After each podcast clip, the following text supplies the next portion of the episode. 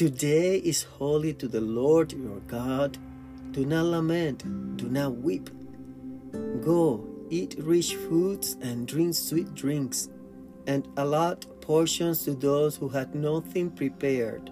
For today is holy to our Lord. Nehemiah 8 9 10. Reflection Let us not fast on the Lord's day. God made Sunday for prayer, almsgiving, and joy.